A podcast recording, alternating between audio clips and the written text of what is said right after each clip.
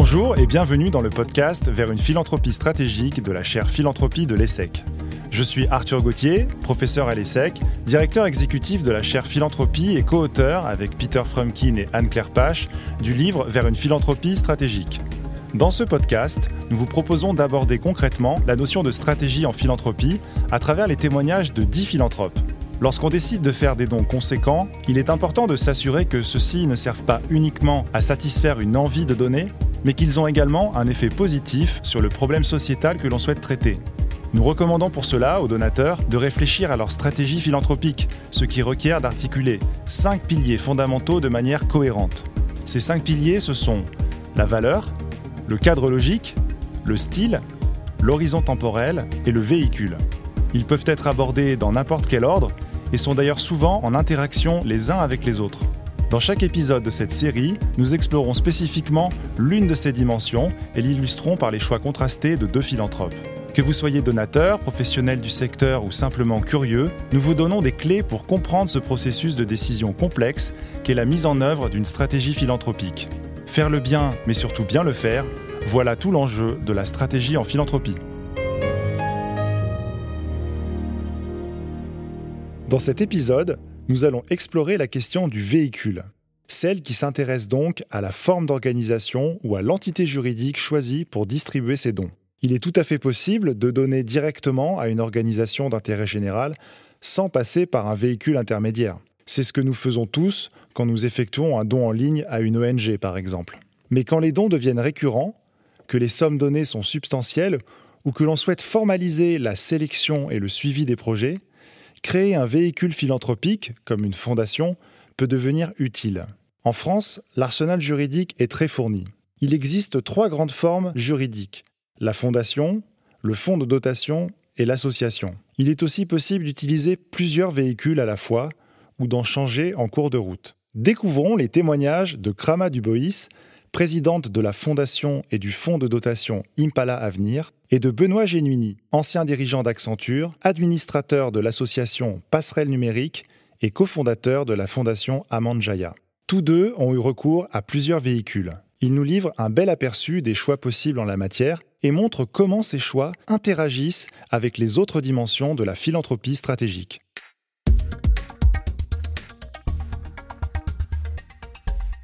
Bonjour, donc euh, je m'appelle euh, Dubois, originaire euh, d'Haïti mais de nationalité américaine. j'ai vécu en France une bonne partie de, ma vie. Je suis diplômée de l'ANSAE, ensuite j'ai travaillé dans la finance jusqu'en 2014, plutôt sur les marchés financiers, et puis à la fin sur les financements structurés mais aussi sur marché actions.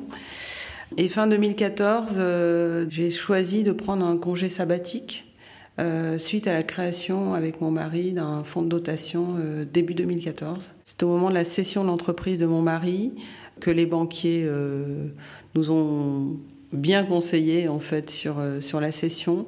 On n'aurait pas forcément eu l'initiative de créer le fonds de dotation sans ce conseil bien que nous étions déjà assez engagés en tant que grand donateur en faisant des, dons à des grosses associations plutôt, donc euh, type euh, Entrepreneurs du Monde, euh, Action contre la faim, Antenna Technologie aussi qui travaille sur la malnutrition. Et c'est au moment de la session que ce conseil nous a été, ce très bon conseil nous a été donné. Donc une partie du produit de la session a été donnée à un fonds de dotation qui s'appelle Impala Avenir. Impala, c'est la gazelle, elle est très jolie, gracile, faible assez fragile. Et puis l'avenir, ben, l'avenir du qu'on souhaite euh, changer dans le cadre du fonds de dotation de, des bénéficiaires.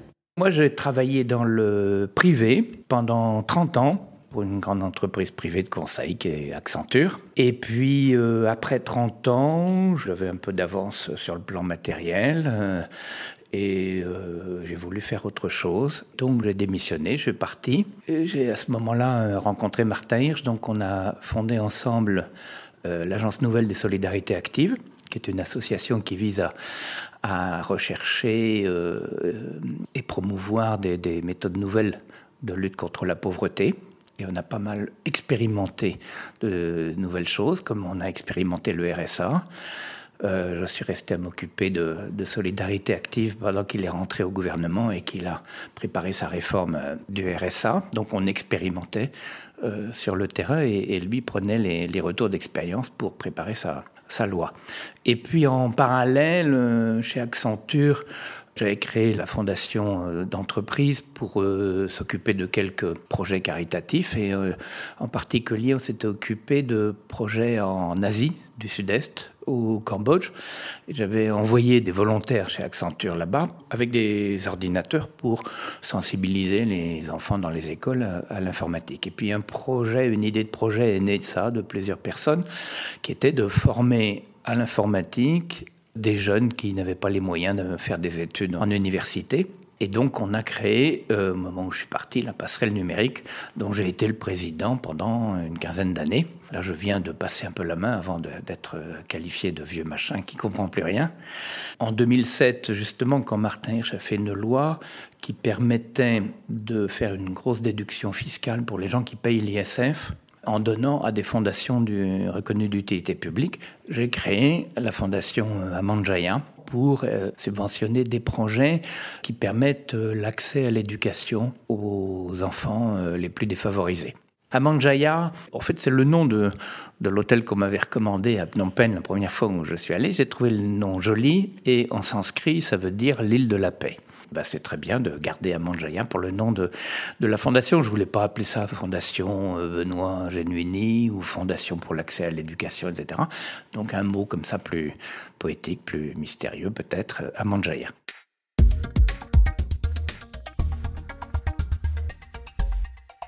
Chaque personne qui s'engage en philanthropie porte en elle son histoire et ses valeurs. Les choix qu'elle effectue sont donc influencés par cette expérience singulière que nous aborderons dans l'épisode de notre podcast dédié à la valeur. Voyons le chemin que Krama Dubois et Benoît Génuny ont parcouru pour comprendre leur rapport à la philanthropie.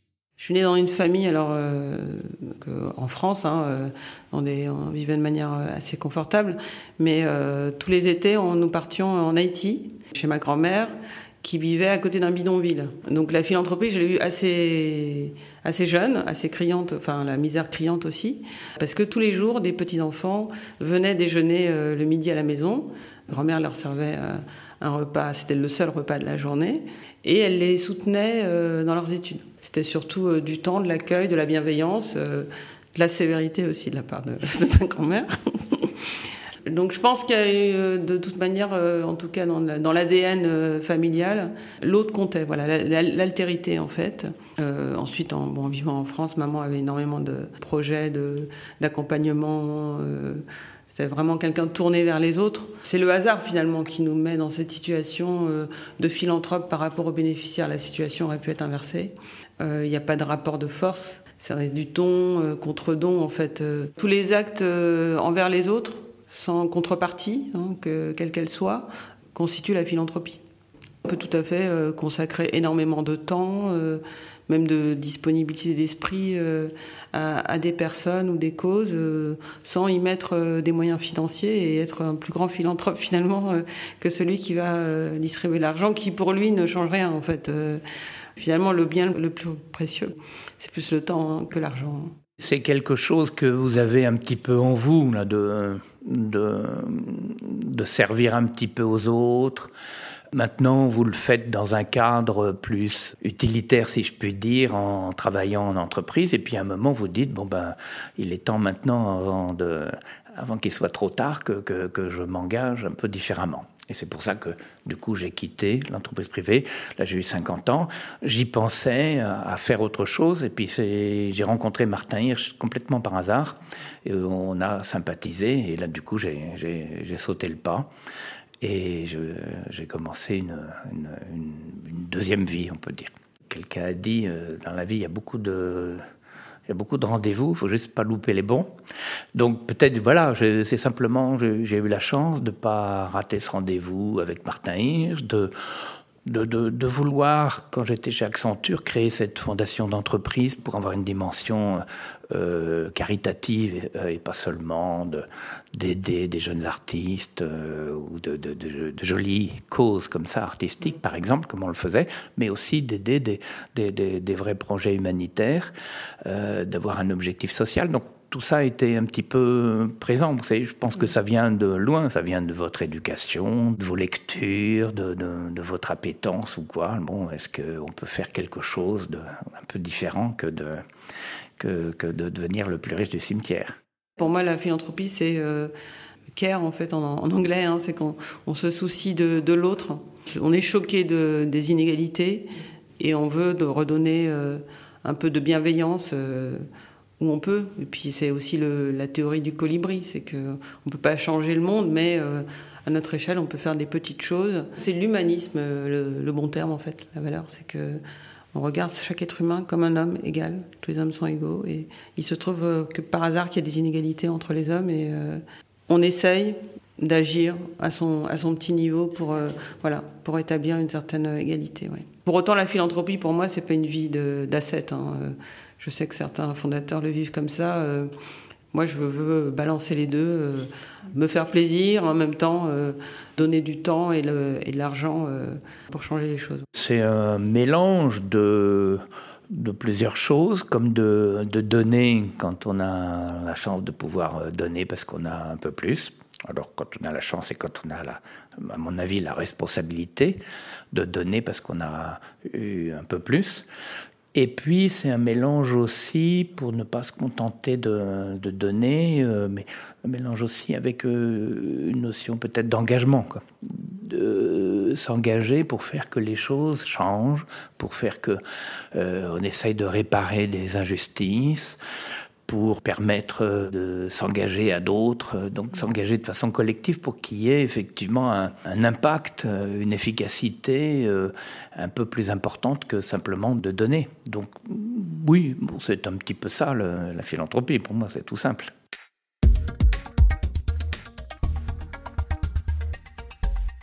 Dans ces deux histoires singulières, nous devinons ce qui a motivé le passage à l'action.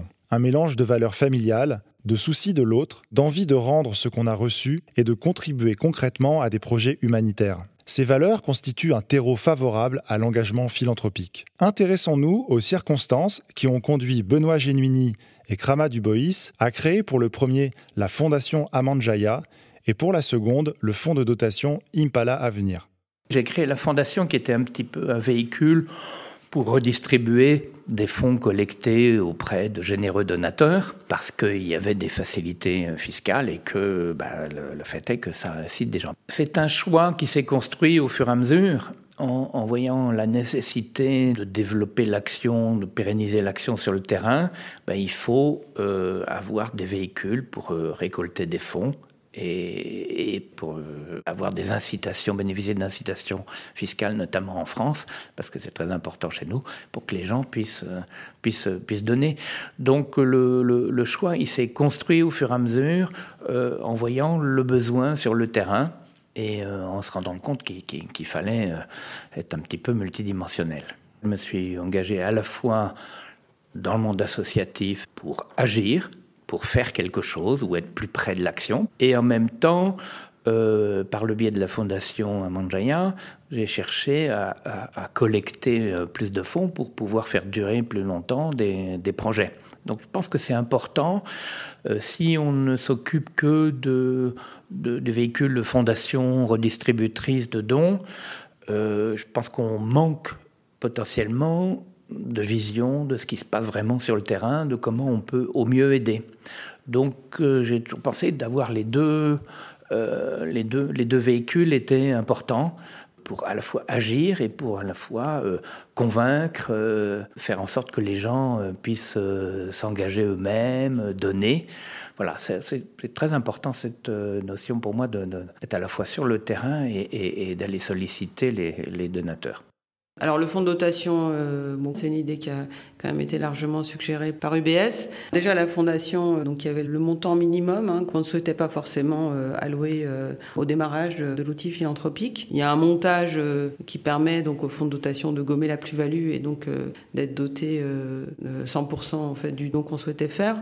Après, il y avait la flexibilité, faire participer mon mari et moi, bien entendu, mais on souhaitait faire participer nos, enfin mes frères et sœurs à l'époque et puis qu'on en fasse un outil euh, un peu familial, élargi. C'est pour ça que le fonds de dotation a été choisi avec un objet très large pour se permettre euh, d'évoluer, euh, de s'adapter en fonction des opportunités ou de ce qu'on souhaitait faire dans le futur en fait. Le fonds de dotation a une personnalité juridique. Nous définissons nous-mêmes les statuts, la manière dont il est alimenté. Ça connaît assez bien à, notre, à la flexibilité qu'on souhaitait obtenir dans l'outil philanthropique. La première année, effectivement, euh, on a eu un doute parce que finalement, on avait ce fonds de dotation qui était doté et on, on était dans la même situation qu'auparavant. On faisait des dons à des grosses associations. Euh, au terme de l'année 2014, euh, l'outil n'avait pas du tout fonctionné faute de temps, euh, de moyens, de liberté d'esprit. On était pris tous les deux par notre travail. On a voulu passer un cap supérieur en disant bon, on a créé cet outil, on veut développer la philanthropie, on veut se consacrer à des actions d'intérêt général, donc il faut consacrer aussi euh, de l'énergie, des moyens et beaucoup de temps. Du coup, euh, voilà, j'ai pris la décision de faire une pause pour me consacrer à l'animation du fonds de dotation et puis aussi pour passer un peu plus de temps avec ma fille. La fondation Abrité, elle est arrivée plus tard. C'était plus un besoin de faire partie d'une communauté, d'un écosystème, de bénéficier aussi de la plus-value euh, de la Fondation Caritas. J'ai fait une petite étude de marché hein, euh, à l'époque pour trouver la, bonne fondation euh, abritante. Le premier rendez-vous m'a tout de suite décidé hein, vis-à-vis de la Fondation Caritas. Et puis cette partie administrative quand même que je trouvais assez lourde dans le fonds de dotation, sans avoir effectué aucun don. On a quand même le comptable, le commissaire au compte, les PV d'assemblée. Enfin voilà, c'est toute une. On passe beaucoup de temps à faire l'administratif, en tout cas au départ. Maintenant, je maîtrise tout, donc euh, c'est plus un problème. Donc, j'avais souhaité euh, dissoudre, enfin, j'en étais même là dans ma réflexion, à dissoudre le fonds de dotation pour doter la fondation abritée. J'avais interrogé des fondateurs qui étaient passés par ce chemin. Euh, on a eu un bon conseil de Jean-Marie Destré quand même à l'époque, qui nous a conseillé de garder les deux véhicules et puis voilà, de faire le bilan deux, trois ans plus tard pour savoir si on, allait dissoudre ou non le, fonds de dotation. Donc, c'est un très très bon schéma qui fonctionne bien et que je conseille systématiquement. On a le, le fonds de dotation et sa flexibilité euh, de gestion et euh, la gouvernance qui reste propre et utiliser la fondation abritée comme une fondation de flux qui permet de bénéficier d'un écosystème, mais aussi surtout qui gère euh, la partie administrative vis-à-vis des associations. On va dire jusqu'en 2019, en tout cas, le fonds de dotation est un financeur exclusif de la Fondation Abrité. Et la Fondation Abrité finance tous les projets. On a créé en début 2018 une association parce qu'on s'est rendu compte que le monde était dichotomique. Le monde philanthropique, c'est soit on donne, soit on reçoit. Mais on ne peut pas être les deux à la fois, en fait.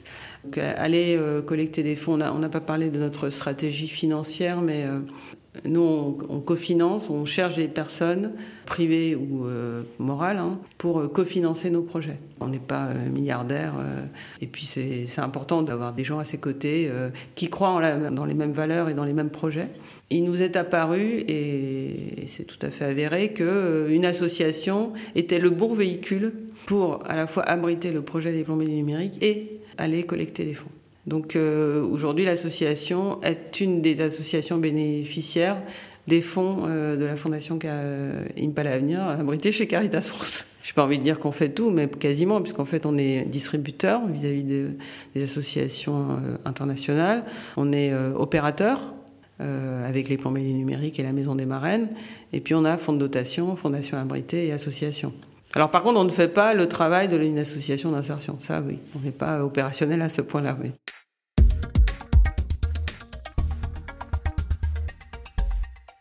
Plusieurs différences intéressantes apparaissent à l'écoute de nos deux témoins. D'abord, le choix du véhicule a été spontané pour Benoît Genuini. Il a vu la Fondation comme une opportunité de répondre à un problème concret, le besoin de collecter des fonds supplémentaires pour passerelle numérique. Pour les Dubois, la démarche est plus exploratoire. Ils se sont, pas à pas, frayé un chemin entre les différentes formes juridiques.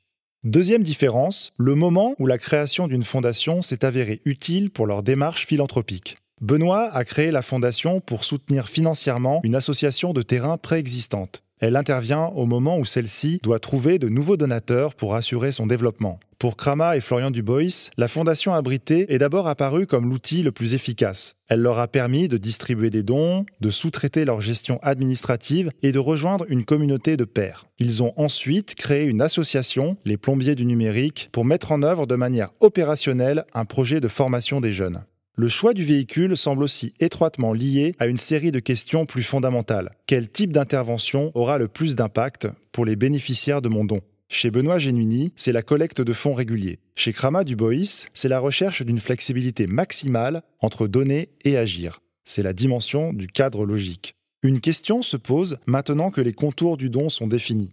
Comment ont-ils choisi le type d'activité à financer et les catégories de personnes à aider?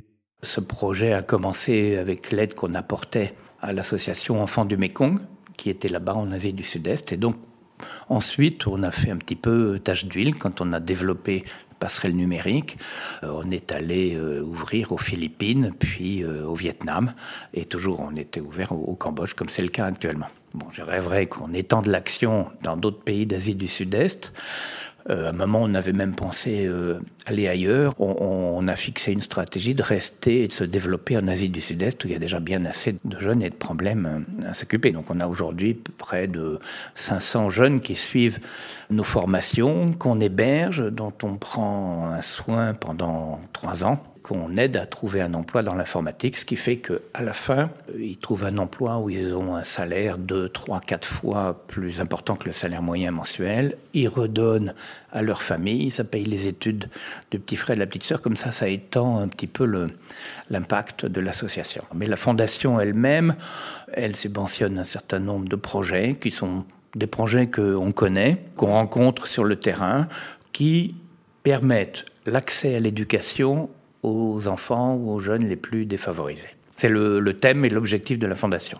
Au Cambodge, euh, il n'y a pas de sécurité sociale, il n'y a pas de, protection comme ça, il n'y a pas assez d'écoles pour tous les enfants, pas assez d'enseignants. Bon, donc c'est clair que pendant un moment, euh, il faut aider. On peut aussi compter sur euh, les Nations Unies, sur des, grands mouvements euh, généraux. Moi, je les ai vus euh, sur le terrain, là, ces, grandes organisations qui, disposent parfois de millions ou de, ou de milliards de dollars. Je dirais, on ne voit pas tout arriver sur le terrain. On le voit arriver sur le terrain dans des, euh, parfois dans des immeubles magnifiques, euh, des Lexus euh, et des 4x4 sur le terrain. Bon, voilà. Donc je pense que, bien sûr, c'est n'est pas inutile de chercher à bouger, à faire avancer les politiques des gouvernements. Il faut le faire, euh, mais ça prendra plus de temps. Euh, euh, comment dirais-je, extraire ou éradiquer la corruption dans beaucoup de pays, c'est quand même quelque chose de très compliqué. Et il faut donc en complément avoir une action sur le terrain qui pour moi c'est une action de petits pas, c'est une action qui à la fois euh, commence petit, qui traite quelques dizaines, puis quelques centaines de bénéficiaires, et puis avec les années ça devient quelques milliers ou dizaines de milliers. Et je dirais, ce qui est important, c'est que ces actions fassent tache d'huile, c'est-à-dire que euh, ben, localement, il se développe d'autres initiatives euh, similaires et que tout ça euh, prenne et prenne sur le terrain et donc dans une action efficace qui, à mon avis, a, autant d'efficacité à terme que, des grands projets qu'on n'arrive pas à faire atterrir parfois venant de l'extérieur ou des gouvernements qui, gardent parfois, quand ils sont corrompus, un peu trop, un peu trop l'argent pour eux. Quand on est à aider des enfants dans l'éducation, personne ne nous subventionne. Les gouvernements locaux là-bas euh, sont trop corrompus pour subventionner des projets euh, d'associations étrangères, très souvent. Euh, L'État ne peut pas tout faire éternellement et il faut bien donc euh, continuer. Donc c'est pour ça que je, je, je, ne comprends pas ceux qui disent on va subventionner un projet pour qu'il se lance pendant un an ou deux, parce qu'après je ne sais pas comment ils vivent ce projet. Parfois je, je, vois aussi des gens qui disent oui, euh, nous on subventionne pas euh, les fonds de roulement, on ne subventionne pas les opérations. presque comme une fierté. Je dis, bah, qui le fait alors Comment fait-on pour attirer des gens de talent il faut bien les rémunérer comme dans une entreprise classique, pour qu'ils restent, pour qu'ils se dévouent à l'association. Quoi. chez Passerelle Numérique, on a eu jusqu'à 80 ou 90 employés, des bénévoles, des volontaires de solidarité internationale, mais la plupart, 80%, c'était des salariés locaux. Il faut bien les, les, les, rémunérer pour qu'ils travaillent, pour qu'ils s'engagent euh, dans la cause, euh, qui, qui, passent des cours d'enseignement, etc. Donc oui, hein, il faut un comptable pour tenir les comptes, euh, il faut un administratif, il faut un peu de logistique. Donc oui, euh, subventionne des frais opérationnels pour que vivent ces projets, pour qu'ils puissent déployer leur action. Très simplement, comme on ne peut pas aider de trop nombreux projets, qu'on préfère en aider un petit nombre, jusqu'à une dizaine, mais de façon significative euh, chaque euh, projet. Euh, on les choisit par proximité, parce qu'on les connaît, parce qu'on les a rencontrés sur le terrain, parce qu'on trouve qu'ils font du, bon travail, que voilà, on a envie qu'ils continuent, parce que c'est ça un petit peu le, le, le défi de tous ces projet euh, humanitaire, c'est qu'ils puissent continuer. Donc on les aide euh, en les finançant euh, sur, au moins en partie bien entendu, plutôt sur le long terme. Donc on est très fidèle aux, différentes associations qu'on aide chez Amanjaya. Il y en a 5-6 qu'on aide sur le plus long terme, je veux dire tous les ans pour leurs nouveaux projets, pour, euh, pour qu'elles continuent, et puis d'autres de façon plus épisodique qu'on rencontre et puis qu'on aide pendant, pendant, pendant 2-3 ans, mais, mais c'est vrai que euh, parfois elles nous redemandent plus, donc euh, bon, on va pas les, les forcer à recevoir des dons. elles continuent parce qu'elles ont d'autres donateurs, parce que leur action peut-être se restreint, que sais-je. Donc une dizaine en gros d'associations qu'on aide.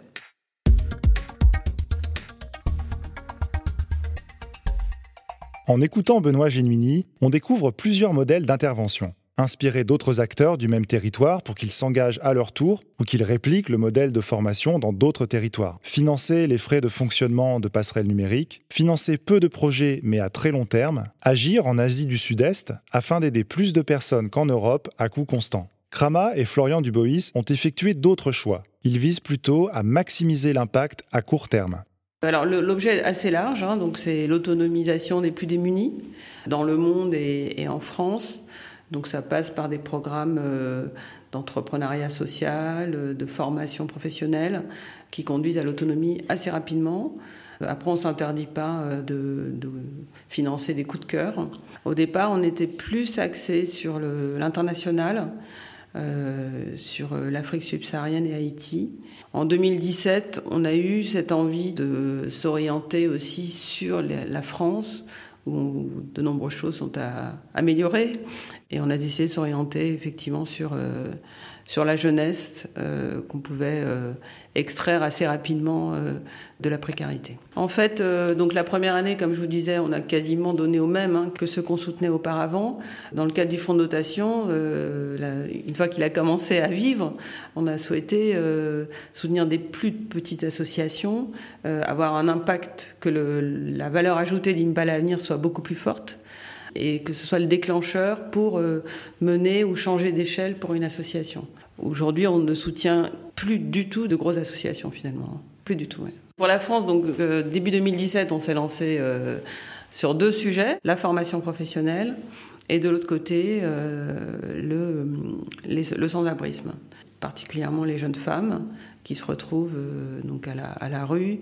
Alors moi j'ai été scandalisée quand j'ai appris cette histoire de la fin de l'aide sociale à l'enfance à 18 ans et un jour, euh, euh, en fait, euh, ces jeunes femmes sont mises à la rue. On les a quand même soutenues pendant toute leur enfance. On a dépensé 70 000 euros par an.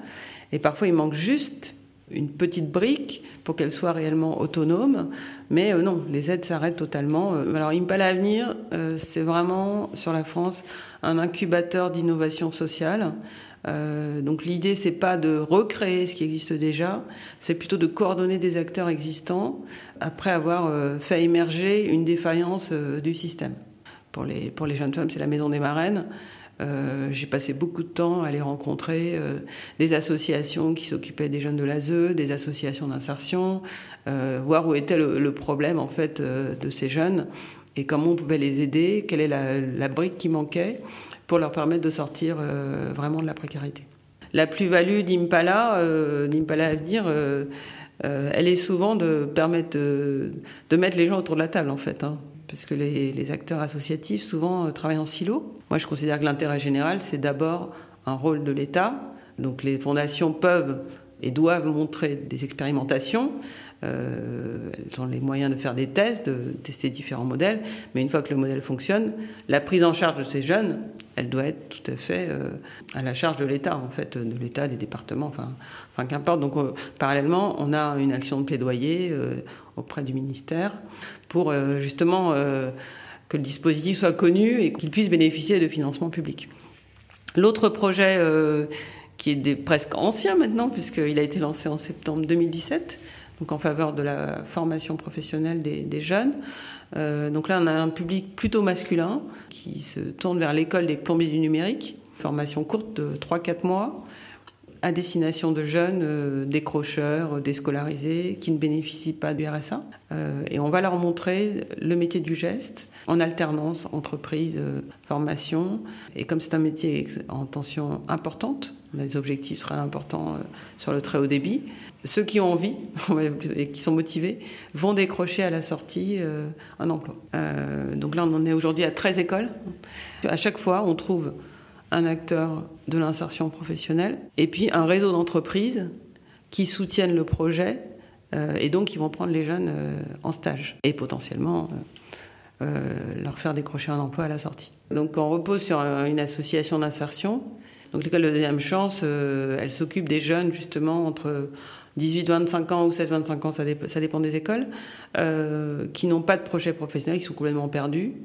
Elle les remet à niveau, au niveau des, bases euh, du savoir, donc le, euh, français, l'anglais, l'informatique, euh, la citoyenneté, et elle les aide à bâtir leur projet professionnel. Et donc, on propose une formation supplémentaire qui est l'école des plombiers du numérique. Dans les projets, on souhaite essaimer, hein, donc les dispositifs, ils sont très légers, hein, vous comprenez, à chaque fois, prend des acteurs, il y a un besoin, on prend les acteurs locaux, on les réunit, on monte le projet et puis ensuite on se déplace euh, dans, différentes euh, régions en France pour toucher le, maximum de bénéficiaires. Moi j'estime qu'aujourd'hui, euh, notre finalement l'efficacité par rapport au, coût est exceptionnelle.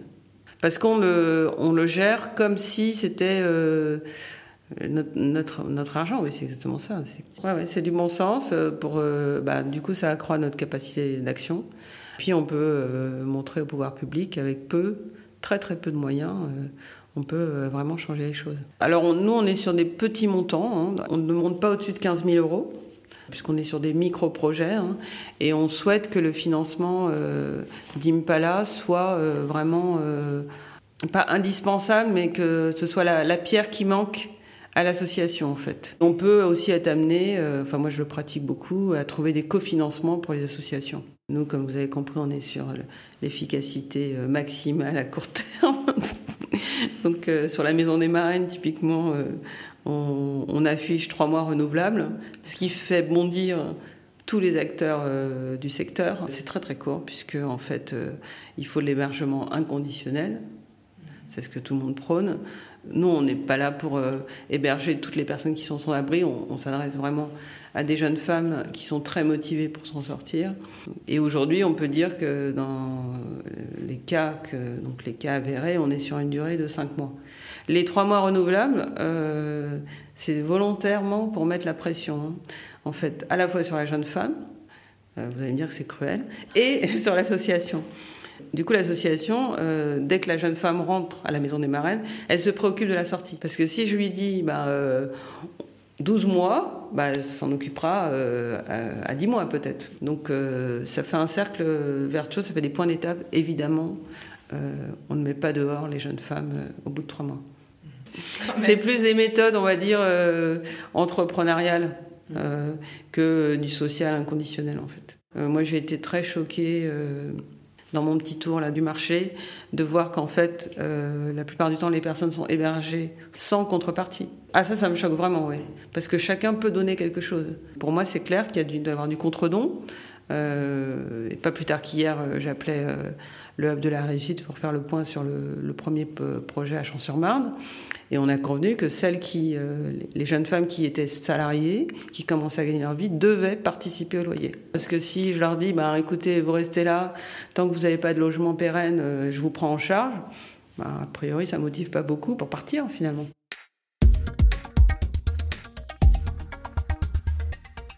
En résumé, l'intervention des Dubois en France se fonde sur une logique d'innovation sociale qui consiste à identifier un problème, à permettre aux acteurs de terrain de se rencontrer, puis à apporter un financement adapté au projet. L'objectif est de prouver l'efficacité d'un modèle dont l'État pourrait s'inspirer pour le transformer en politique publique. Nos deux témoins ont des formes d'intervention très différentes, mais leurs choix sont guidés à la fois par leurs appétences personnelles et par les besoins identifiés sur le terrain auxquels ils peuvent apporter une plus-value. C'est cette recherche de la plus-value qui a ensuite influencé le choix d'un ou de plusieurs véhicules. Les questions de l'horizon temporel et du style sont aussi présentes en filigrane lorsque Benoît Genuini et Krama Dubois parlent de leur véhicule philanthropique. En ce qui concerne l'horizon temporel, Benoît Genuini envisage le long terme, au-delà même de sa propre vie. Krama Dubois travaille, elle, sur du très court terme. C'est une manière d'impulser plus d'efficacité dans le processus, tant chez la personne accueillie que chez l'association partenaire. En revanche, Krama Dubois et Benoît Genuini ont un style similaire. Ils consacrent tous deux une part très conséquente de leur temps à la philanthropie. Pour eux, le temps investi vaut presque plus que l'argent donné. Ils valorisent la rencontre humaine. On parle ici du degré d'engagement du philanthrope. Cette conception commune explique qu'ils aient fait le choix de l'association parmi les véhicules utilisés. Néanmoins, leur manière de s'investir est très différente. Les Dubois adoptent une conception entrepreneuriale de la philanthropie. Krama Dubois se consacre à mi-temps à Impala Avenir, Florian à plein temps. Elle gère l'argent de leur fondation comme si c'était le leur. De son côté, Benoît Génini, en mettant fin à sa carrière dans la grande entreprise, a décidé de mettre à profit son temps libre. Il nous explique son engagement dans l'association Passerelle Numérique ainsi que dans sa fondation. Avec le temps, avec les années, on s'aperçoit que bah, il faut l'être engagé. Si on n'est pas engagé soi-même, si on traite ça comme un passe-temps, mm. bon, je ne pense pas que ça puisse euh, vraiment fonctionner sur le long terme. Mais surtout, ce que je vous dis, ce qui était important, c'était que moi-même, je m'engage dans au moins une de ces associations pour voir un petit peu sur le terrain quels sont les besoins, comment ça se passe. C'est aussi ça qui était intéressant dans ce que je voulais faire, c'est à la fois la Fondation Amanjayan qui va redistribuer des dons des donateurs vers des projets qui répondent à l'objectif de la Fondation, l'accès à l'éducation pour tous, et en même temps de travailler sur le terrain très concrètement avec une association comme Passerelle Numérique et d'autres que je rencontre, mais Passerelle Numérique où j'ai passé beaucoup de temps, euh, pour voir concrètement bah, quels étaient les problèmes, quels étaient les soucis. Comme je dis parfois, qu'est-ce que je fais? C'est une bonne question, je fais les discours. Euh, aux élèves, je fais les discours lors de la remise des prix. Bon, et puis plus prosaïquement, ben, j'essaye d'aider euh, à, lever des fonds. Donc, euh, je fais non pas des discours, mais j'essaye d'émouvoir des entreprises, des donateurs particuliers, pour qu'ils aident cette, cette cause. Quoi. Et puis, bon, bah, on essaye d'animer un petit peu euh, l'équipe, de trouver les bonnes personnes, de les motiver. Je pense que c'est important aussi, en particulier quand on a une association comme ça, très lointaine, d'aller souvent sur le terrain, de les encourager. Bon, c'est quelque chose qui, je crois, compte un petit peu pour, euh, pour, ces jeunes, quoi, qui qui, euh, au-delà de la pauvreté, euh, en fait, sont très sensibles qu'on on, vienne les reconnaître en allant les voir. Que quelqu'un qui habite à 10 000 km de là les considère. J'ai fait beaucoup de, sessions, d'informations, devant des, parterres de gens. Alors, au bout d'un moment, euh, comme je voulais que les choses soient très simples et directes, euh, je commençais mes, présentations en disant notre modèle économique, parce que quand on s'adresse souvent à des, gens d'entreprise ou à des businessmen, etc., parfois c'est bien de leur parler de leur langage. Notre modèle économique, c'est la générosité. Et ça, en général, ça faisait réagir les gens parce que, ben, ma foi, euh, c'est pas un modèle économique, la générosité, aux dernières nouvelles. On n'apprend pas ça dans les business schools. Euh, mais euh, je trouvais que justement ce petit aspect un peu provocateur ou cet appel à, ben, ma foi, des sentiments humains quand même les plus euh, valides, les plus valeureux, les plus chaleureux, hein, comme la générosité, bah, c'était important pour des gens qui probablement n'y étaient pas du tout habitués dans leur milieu mmh. professionnel. Quoi. Voilà. Donc je dis toujours ça. L'économique, c'est la générosité. Mais ça ne marche pas tous les coups.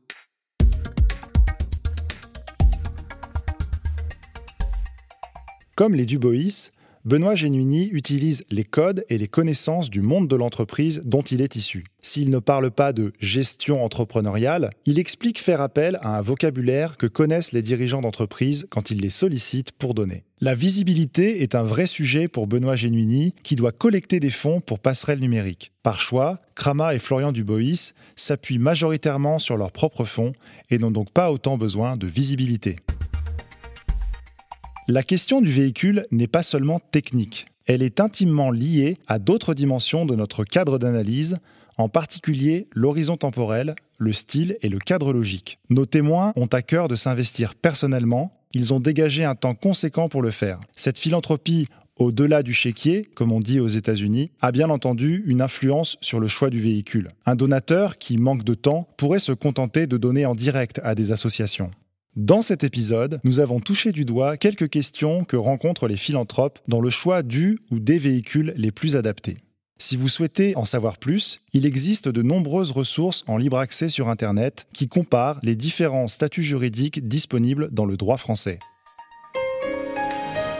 C'était l'épisode Véhicule du podcast Vers une philanthropie stratégique de la chaire philanthropie de l'ESSEC. Merci à Krama Dubois de la fondation Impala Avenir et Benoît Genuini de la fondation Amanjaya pour leur témoignage. Si vous souhaitez approfondir les notions abordées dans ce podcast, je vous invite à lire notre livre éponyme Vers une philanthropie stratégique publié chez Odile Jacob.